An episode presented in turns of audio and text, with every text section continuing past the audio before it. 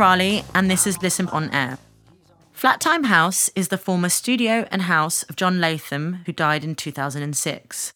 John was a pioneer of British conceptual art, and I recently went to Flattime House to visit Gareth Bell Jones, the director and curator there. We talked about John, his work, and his theories, as well as the programme of exhibitions and events that Gareth curates there. The exhibition programme explores ideas within John Latham's work and their continued importance today. What struck me greatly about Flattime House is how it is activated by you physically inhabiting it, walking through it, and discussing it. It really is a site of discursivity, and Gareth was incredibly generous with his time and knowledge. Thank you very much for, for coming. Um, really happy to do the podcast. We do a lot of tours here, actually, so it's quite important because a lot of people don't know what we are um, people on the street see this giant book that's cantilevered through the front of the building. And there's all sorts of rumours about what we might be. One of the people that used to work here was talking to someone in the shop, and apparently she said she worked at this gallery down the road, the one with the book. And she said, Oh, no, no, no, no. That's not a gallery, that's an accountant's. and so it seems that there's a bit of a mythos emerged around the place which seems kind of appropriate because of the artists who lived here. Mm-hmm. Um, we're, we're in a, a, kind of what was, for a long periods of time, a rather unsalubrious part of London. When John Latham first moved here, this was almost like a slum area. It was very, very poor until the late 90s. Um, what was the year he moved here? So, so John Latham moved here in 1985 and lived here through to his death in 2006. Him and his partner, Barbara Steveni, had split up and they decided to move from where they'd been staying in West London. I think they bought their place in, in, in, in uh, Notting Hill for about £3,000. And um, and I think at the time, Peckham was an incredibly cheap area to, to buy a property. And so it's a three story property. And what constitutes Flattime House is on the ground floor, and there is a, a residential spot on the, on the first floor. So we're currently in the street outside Flattime House. Yeah. And you can think of this as in John Latham's cosmology and understanding how he thinks of Flattime House as a living sculpture we're currently situated symbolically and actually in wider society. And you have the book sculpture here mm-hmm. in front of you. Yeah. Two books interleaved together mm-hmm. to make this symbol of received opinion. And as we go inside, we go past this pane of glass. So this book is transitioning through a state naught, a transition point the symbol of nothing and the atemporal, and the symbol for transition, paradigm shift, into this room, the mind, which is a room for reflective, intuitive thought. And we have John Latham's selection of artworks to communicate his ideas, where he wants you to, to understand this. And this space is operatingly in tandem with the hand at the rear of the space. That's the studio where John Latham made his work. Mm-hmm. So this is intuitive production with reflective, intuitive space here. But this wouldn't exist without this room behind it, and this is the brain. So this is where John would do his admin. This is where I do the admin for Flattime House, and where we have the archive and where this is situated. You need to go through this space as you in, go into Flattime House. We then go into the shift, and you can see that this is spray painted onto the walls by John Latham. You've got these lines, these arrows that are sprayed onto the walls here. This, this is another transition point. And then we have the body event, and this is the kitchen. This is the space for all instinctive activity to take place. This is where we have the taps and the plumbing, as John Latham would call it. This is all these bodily aspects. This is eating, sleeping, drinking, excreting, potentially procreation in the bedroom. keeping the species going. These are, this is where everything that humans need to exist. Uh, the lower time based stuff. And then, finally, this is which, which is mainly used as the main exhibition space for Flattime House. This beautiful skylight with all this light coming in. And this is the space where John Latham made his work. And now we're in the garden. Um, so, if you're part of the public, you wouldn't see this, but it's a, a shed that's full of various bits of timber and things for These are from exhibitions. Lena Hermsdorf's show. Are they? These, Yeah. and then we have some large Yeah. sheets of reinforced glass here, huge sheets for, for, for Lena Hermsdorf's show. When when was that? That was late last year.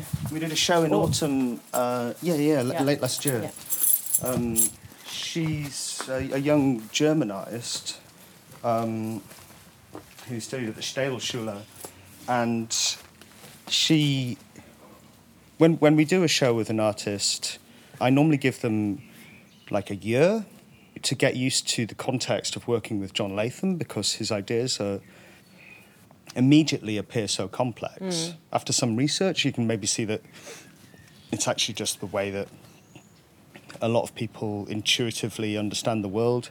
I don't think he's as difficult artist as people expect. Um, I think his ideas are, are expressed in a way that are intuitive rather than rational, and so it can appear difficult, but it's just because um, he's communicating in a different language. He's using a different lexicon of terms. When when we work with an artist, they need to learn this language to, to, to kind of know how to work within the context. And so Lena spent some time researching and working, as all artists that we work with do. And they also need to come to terms with working in a domestic environment. The space has to remain a domestic space conceptually for it to, to continue to operate as Flat Time House, um, as a living sculpture. And so you need to, to kind of understand this way of working as well as understanding like the conceptual framework and, and context. The, what, what I try to, to explain to people is that I don't want people to make shows about John Latham. I want people to be aware of that space and, and how to inhabit that space and to work intuitively in it. But I don't want people deliberately attempting to make work, um, or at least maybe I, I don't want people to, is the wrong way of expressing that, but um, I don't encourage people to deliberately make work about John Latham. I think that would be redundant. I don't think that would be what John Latham wanted. Rather than a, a museum of John Latham, this is a, a kind of museum of John Latham's ideas. It's a, a space for communicating how his ideas are situated within wider society. And that was how John Latham intended it when he opened the space up to the public um, himself, a kind of pseudo public space. And that is how we've continued to, we've tried to continue working with the space. So when Lena, Lena started working with us, she had plenty of time to research. But first of all, she'd been invited because there was already an affinity there. She worked with sheets of reinforced glass in a way that was um, she didn't she didn't know that John Latham worked with glass in this way, but there was a relationship in the way that it constituted a, a physical shift from one space to another and a conceptual shift. She, but there are also many other aspects of her work. The what she proposed for the space was to divide the rooms uh, with with these dividing walls of reinforced glass, and then we had a computer cro- controlled sound installation, which went from space to space to space to space. If you followed the soundtrack, you you moved from one space to another, and so you inhabited the space in a different way. And also, I mean, one thing I've tried to do with a lot of the, the, the programming, the shows, is to almost use the exhibition format as a, a, a stage set and a space for live performance. So with Lena Hermsdorf, there was a live performer in the space who was also the same character in the, the, the soundtrack. So aspects of her life, data from her medical records, um, exercises and aspects of daily life. So inhabiting these domestic spaces, these rational spaces and intuitive and uh, instinctive aspects of her practice were expressed through this kind of uh, sound environment. When you say um, uh, you were sort of talking about performances occurring more like uh, you, you just said the term stage set. Is that something Yeah. that you it's happening kind of with lots of the shows that are taking place here? And like why why do you feel that you're arriving at, at that kind of work in relation to to Flat Time House? Well, um, John Latham's cosmology, his worldview, was one that was based on time rather than on objects and space. Mm-hmm. So, if we consider all work being event based and time based, including physical objects and sculpture, then I think it helps to make explicit this time based aspect in some work to, to help communicate that the exhibition is also a time based environment, that the exhibition is an event, so that there is an, event, an overtly event based aspect of the show. It's a space for discussing either either using language or, or through visual forms or, or through art objects and, and non-material art things. Having this discussion around the whole nature of human existence how these ideas fit within wider society which is why it's very important that we're in Peckham um, in a residential area having someone living in the space and having it functioning in, in, in, a, in, a, in a domestic way alongside these conversations is absolutely integral to what Flat Time House is. And also integral is, is this, what Latham thought of as like a rational aspect. The bureaucratic structures of the institution are also on display. In the office where I, where I work and where I sit, everyone has to go past me to come into the space. I have to have a conversation with every single visitor. Yeah. So I, I sit in the space and I have to, to ask, have you been here before? Because if someone hasn't been here before, they won't know what the hell this is. It's a very alien space, especially if they don't follow contemporary art or don't go to many contemporary spaces because there's a giant book in the window. Mm. But um, I, I once had a stag do and they, they I think they were at the start of the night. They weren't too, they weren't um, completely uh, gone by this point. But they were like, what? They were just laughing. And then I was like, well, this was the space of a conceptual artist. He lived here. Um, it's now an art space. And I started to tell them about John Latham's ideas. And so ended up with these six lads on a stag do having a conversation about the structure of the universe and the p- position of creativity and intuitive thought within this. Amazing. At this point in our conversation, we came into the kitchen, the body event, and I asked Gareth if he could talk about some of John Latham's works hanging in the front space, the mind. You can see images of some of the works he talks about on our website. I'm going to um, give a, a kind of introduction to John Latham's ideas. So, so he would sit in a camp chair. Members of the public, or artists who were interested in his work, or students would come in here and talk to him, and he would be in, sat in this space ready to, to meet members of the public. For the last three years of his life, this became a pseudo public space, a, a, a kind of a museum of flat time and he selected these four works, or potentially five, depending on how you understand this piece, as, as ways of entering his cosmology and thinking um, and understanding his mode of thinking, his art and ideas. Um,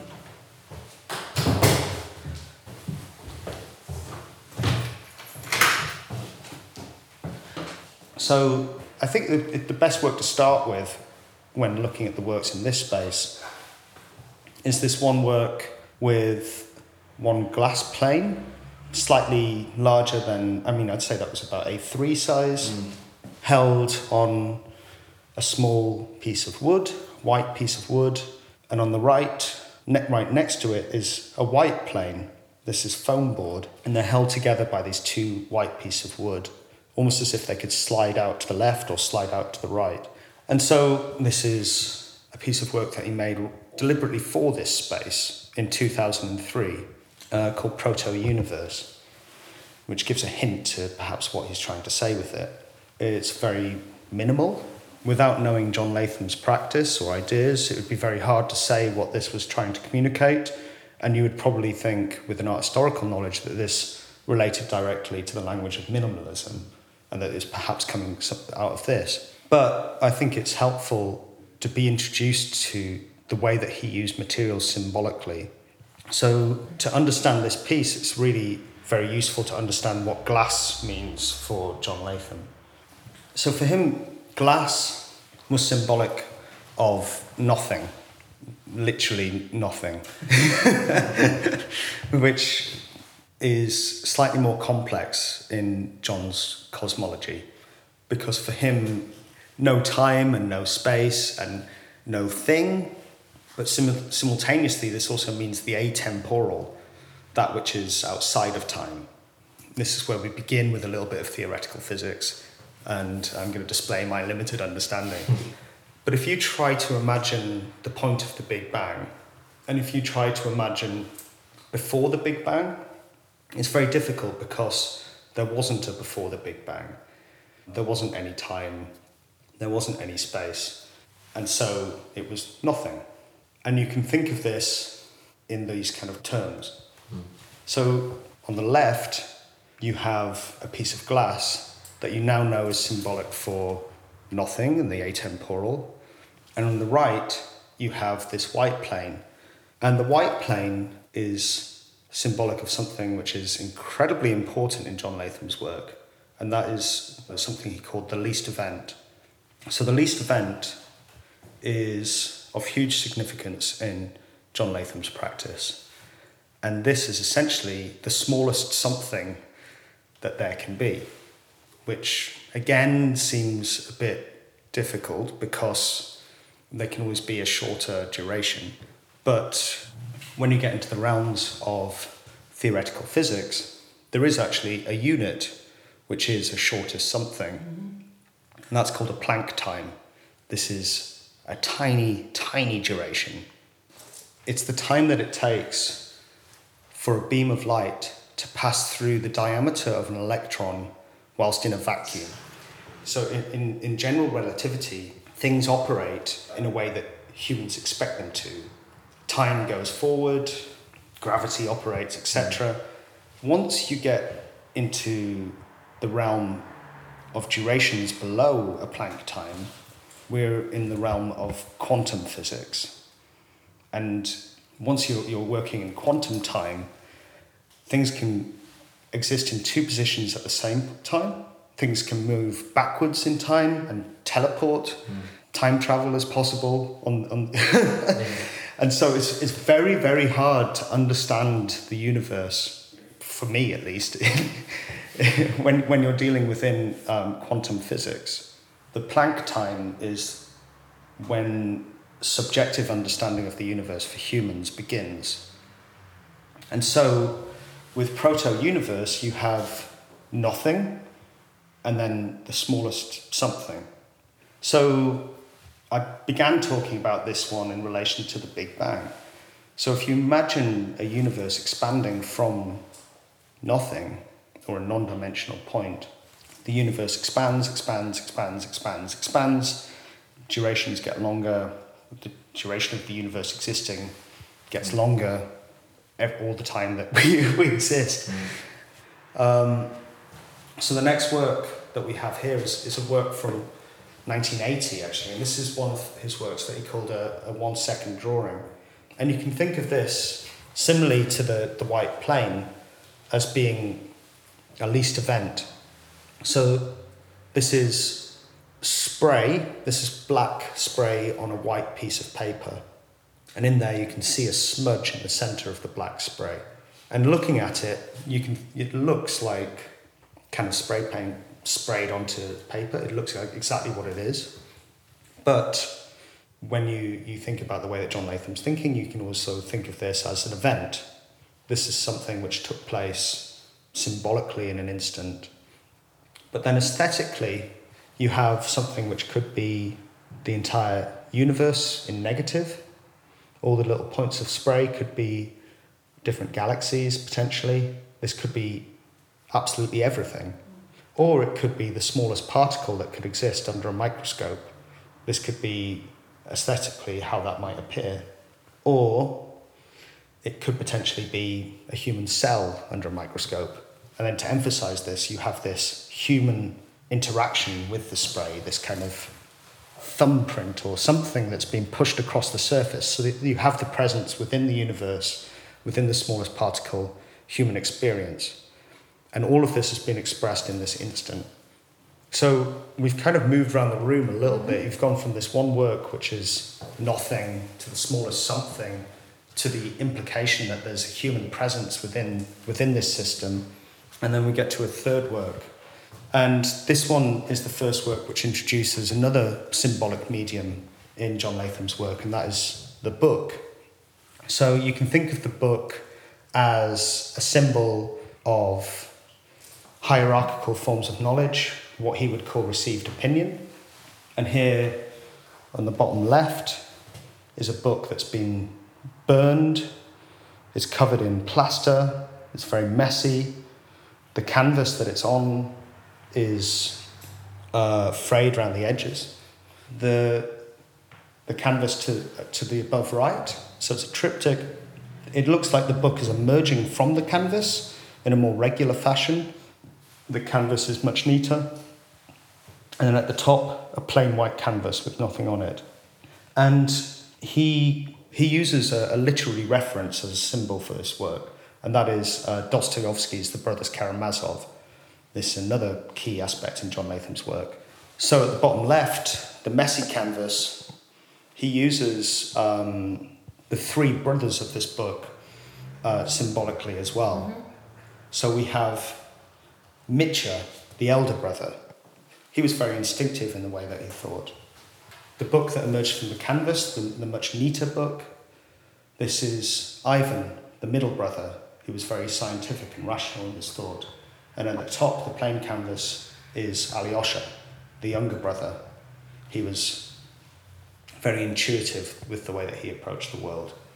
And so, with this literary reference, what he is attempting to do is encompass different modes in which humans exist within society.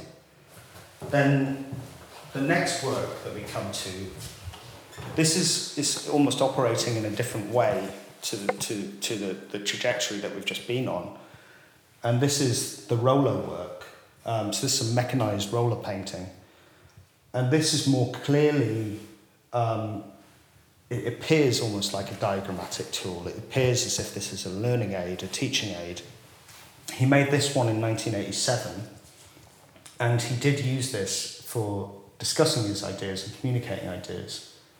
At the top, you have a panel with a roller, a metal roller attached to it with a piece of canvas rolled around it and, uh, and supported by it. On the roller itself, you get the front of the painting. You can only see a small part of it.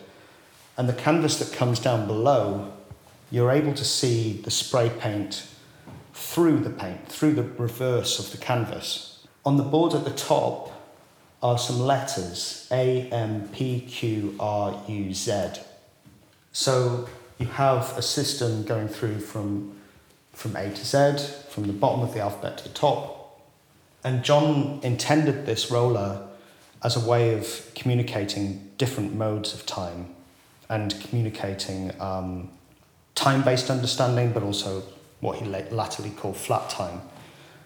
He, he called this work a score for the universe as well. He began making these roller works uh, because he had to store his paintings somehow and he would roll them up in the house and then he didn't know what to do with them, so he started using them as blinds. And then he was fascinated by the idea that everyone outside the house could see these works, but people in the house couldn't. And then he began showing them on rollers which could be unraveled and you could only see the tiny bit of the painting at the top. And as they went up and down the, the painting that you saw would move from side to side.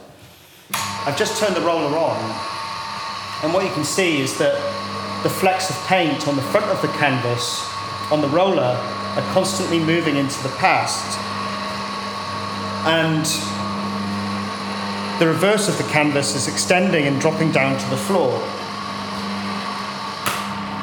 so now I've just changed the direction and so the canvas is beginning to come up. And you can see through the canvas these points And you can think of these points of spray like events. They could be individual words that I'm saying, the entirety of this conversation or podcast, or you can think of them as potentially the entirety of human existence.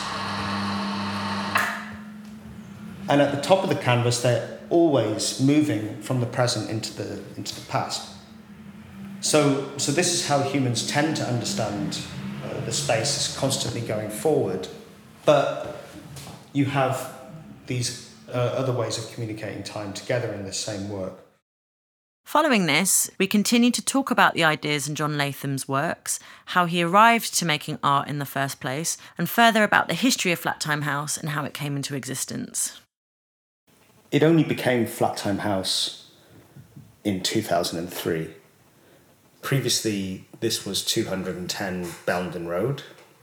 He lived here from 1985 up until 2006 and it was only in 2003 that the the bookwork was installed and that he made this essentially retrospective of his practice in the front space so the the small gallery at the front mm. that you have is a self-selected retrospective by John Latham taking works from different aspects of his practice putting them together to communicate intuitively his whole cosmology but then that room, which is deliberately selected, that room that he called the mind, that he deliberately selected as a space for this reflective, intuitive thought, can only exist because of the administration that takes place in the room behind it, in the office, the room that he called the brain, a space for rational thought.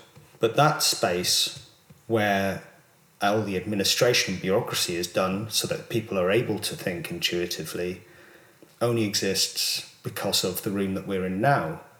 This is the kitchen living area. It's situated below his bedroom and his bathroom. And this is what the space that he called the body event. And this is where you eat and you drink and you go to bed and you excrete and all of the disgusting things that humans do in order to stay alive. Um, this is where that is done. And so, this, without these aspects, you wouldn't be alive and you wouldn't be able to do the other aspects. And so, what you have is a system taking place. Um, John was approached by Southwark Council in the late 90s. They decided to begin a, I suppose the new Labour government had put money towards a scheme or an idea that for, for cultural regeneration, that art and culture could be used to relieve poverty in inner city areas. And Southwark Council decided to begin a project called the Bellenden Road Renewal Scheme. And rather than spreading their money throughout Southwark, they focus a lot on this one road that had good housing stock but was very, very poor, but also, interestingly, had a community of artists living on it with studios. So down the road, Antony Gormley had a studio, and he was commissioned to do the Corten steel bollards that you find on the street. Yeah. Tom Phillips had a studio, and he was commissioned to do a couple of mosaic murals and the lampposts. And John Latham was approached to Originally, I think he was he was asked if he wanted to make a monument, which he thought was a, a stupid idea. if I think of this correctly, I think. Uh, but the invitation, the house at this point was in a really dilapidated state. Is the the skylights were leaking, uh, it was dripping everywhere.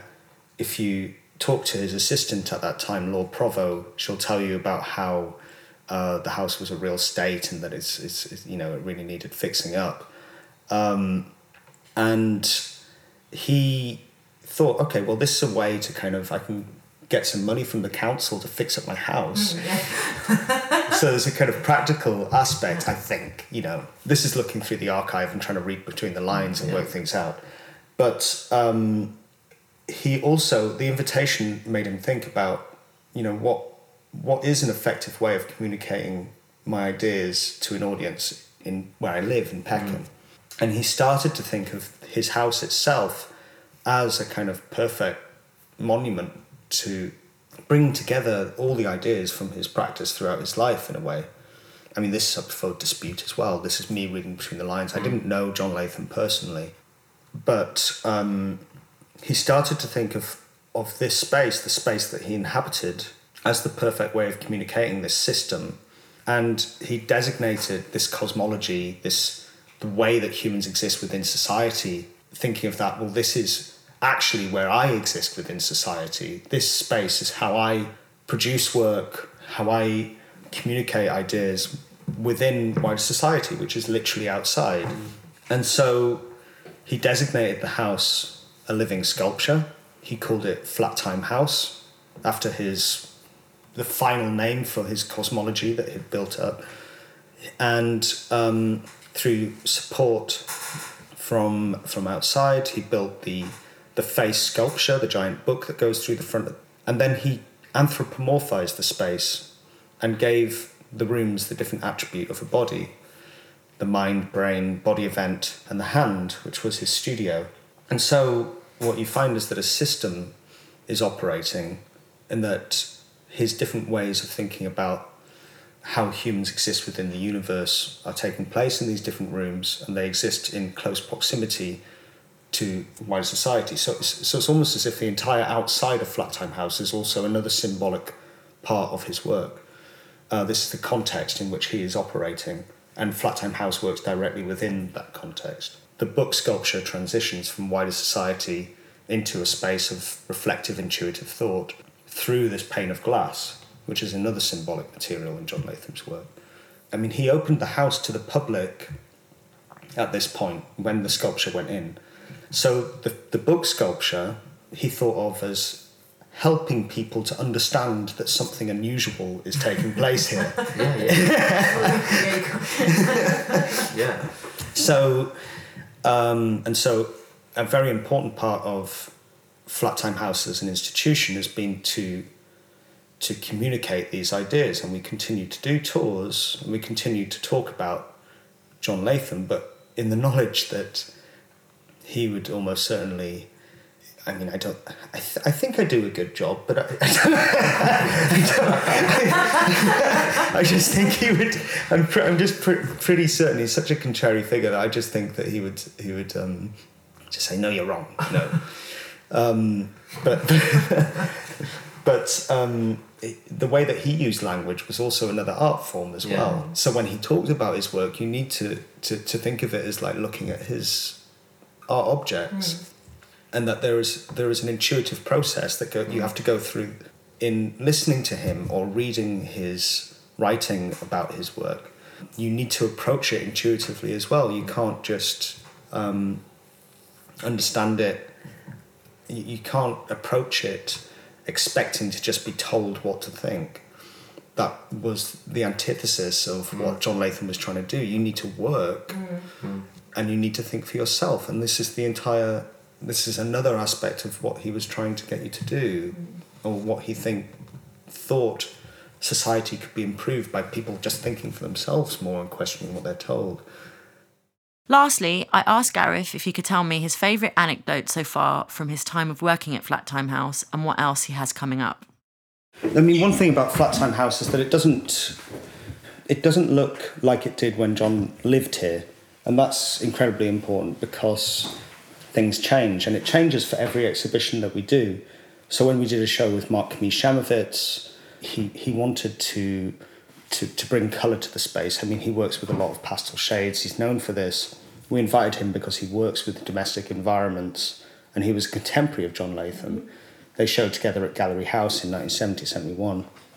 And so he covered the whole house in brightly coloured carpets, painted the walls all different colours, and presented his glasswares when normally we would show John Latham's books. So for each exhibition, we encourage people to, to choose to entirely transform the space. John Latham inherently disagreed with the term heritage. And so I am in this interesting position of looking after the legacy and essentially what peop some people might understand as the heritage is a heritage space to some extent. So how do you consider heritage when the artist whose heritage you're looking after disagreed with heritage? And the way that we choose to do that is by embodying his ideas into the institution, but not um, keeping the space exactly as it was. So it changes, and the ideas change, and the way that we interpret John Latham's ideas may change in relation to changes in society. So when he lived here, this room had a wooden ceiling, it was quite dark, it was messy, um, there was work everywhere. But it's important to know that this isn't as exactly as it was. After he died, actually, the Latham family members decided to do some some emergency kind of fixing work to the place and did it up and installed a new kitchen. And um, I was told this story of one of the decorators that had been invited in. He was trying to put a splashback in, and I think JP Latham, his uh, John Latham's son, came in and caught him trying to install one of the panels of the story of the Rio.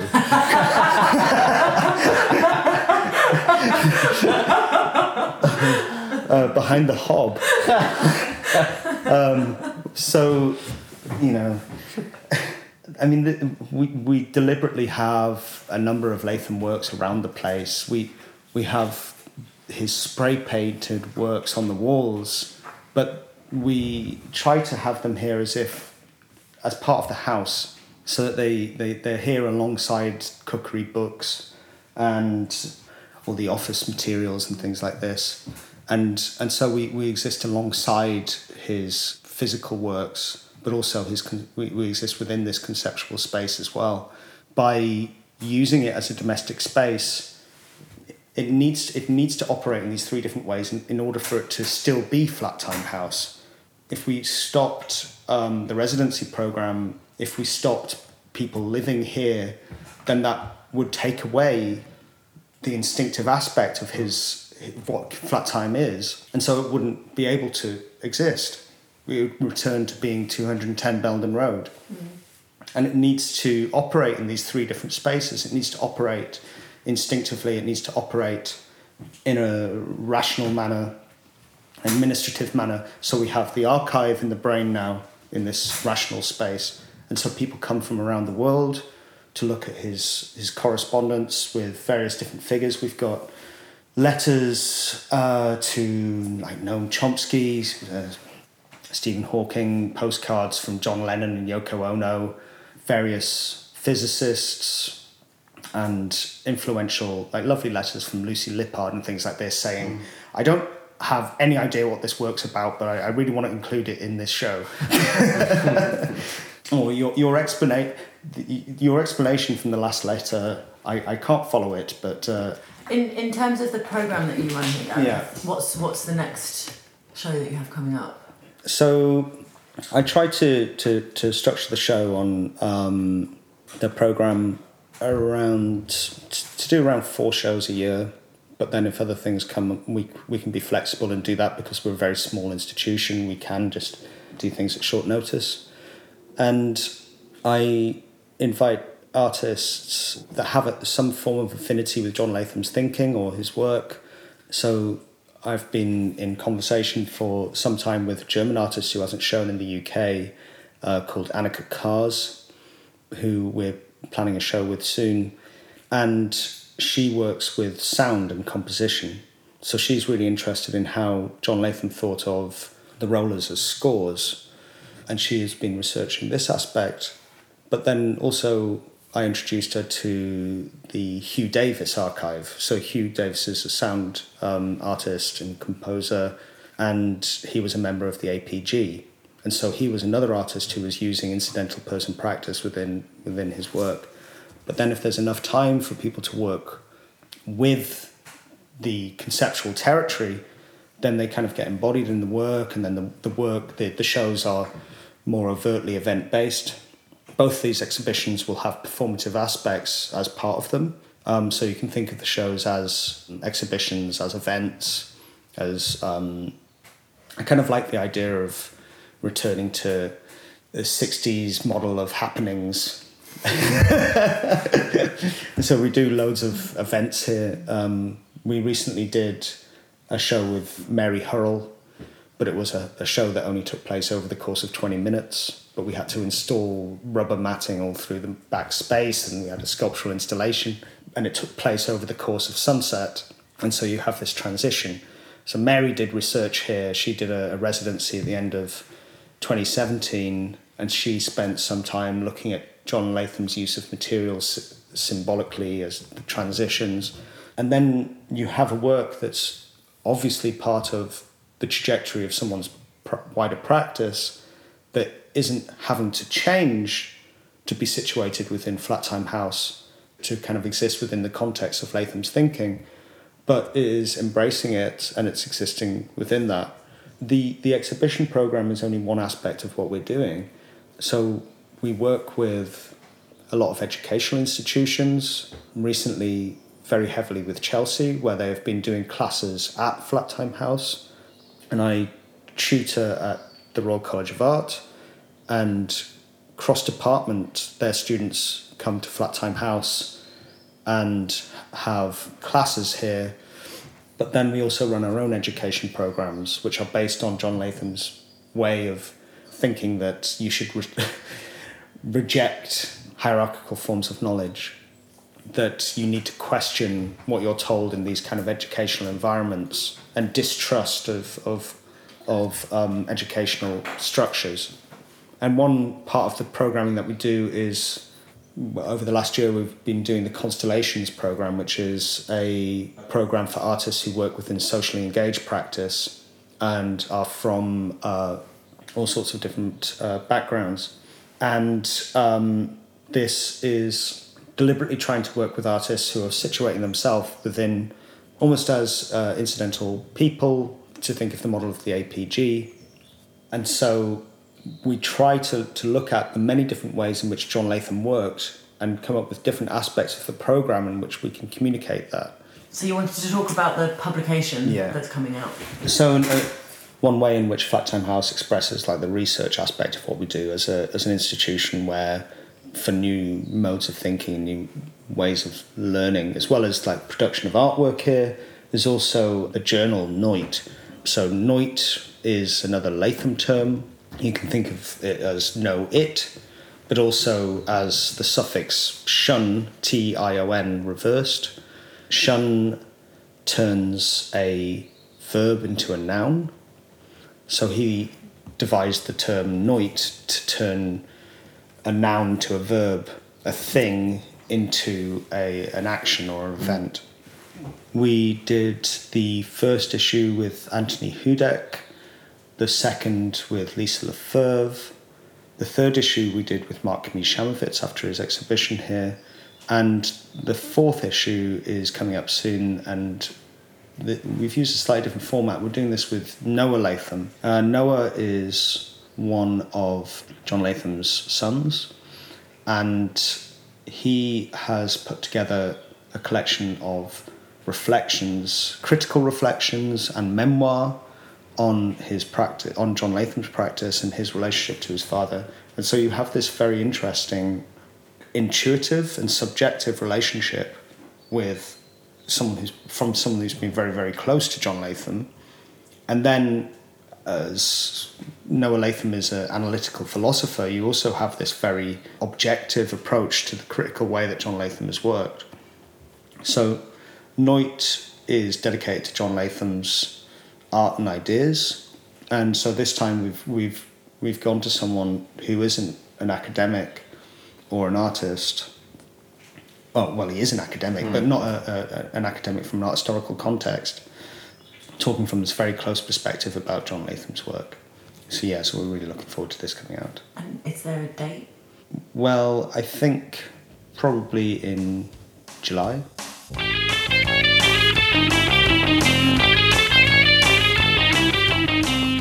Flat Time House is located at 210 Bellenden Road in Peckham, London, and is open Thursday through Sundays from 12 to 6 pm when temporary exhibitions are on. During other times, it's open by appointment.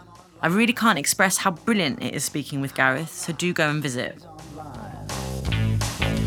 There's been an error. Lisson Presents on Air is edited by Henry Law, and the title music is written and recorded by Victor M. Jakeman. Online. To find out more and to hear about upcoming episodes of On Air, sign up to the gallery's newsletter on our website, lissongallery.com. Thank you to Gareth Bell Jones, Linton Talbot, Alison Thorpe, and Zoe Ansbach. See you next time for Lisson On Air.